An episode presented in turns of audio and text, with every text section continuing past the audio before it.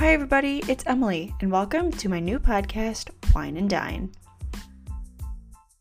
There are three things I like doing in life making food, eating that food, and also complaining about everyday things that I could easily change but don't do anything to change them and instead just complain about it. Everybody does that, right? Stick around each week as I sit down with a guest and we talk about the foods that we're making that week or that we've already made that week and complain about the little things in life.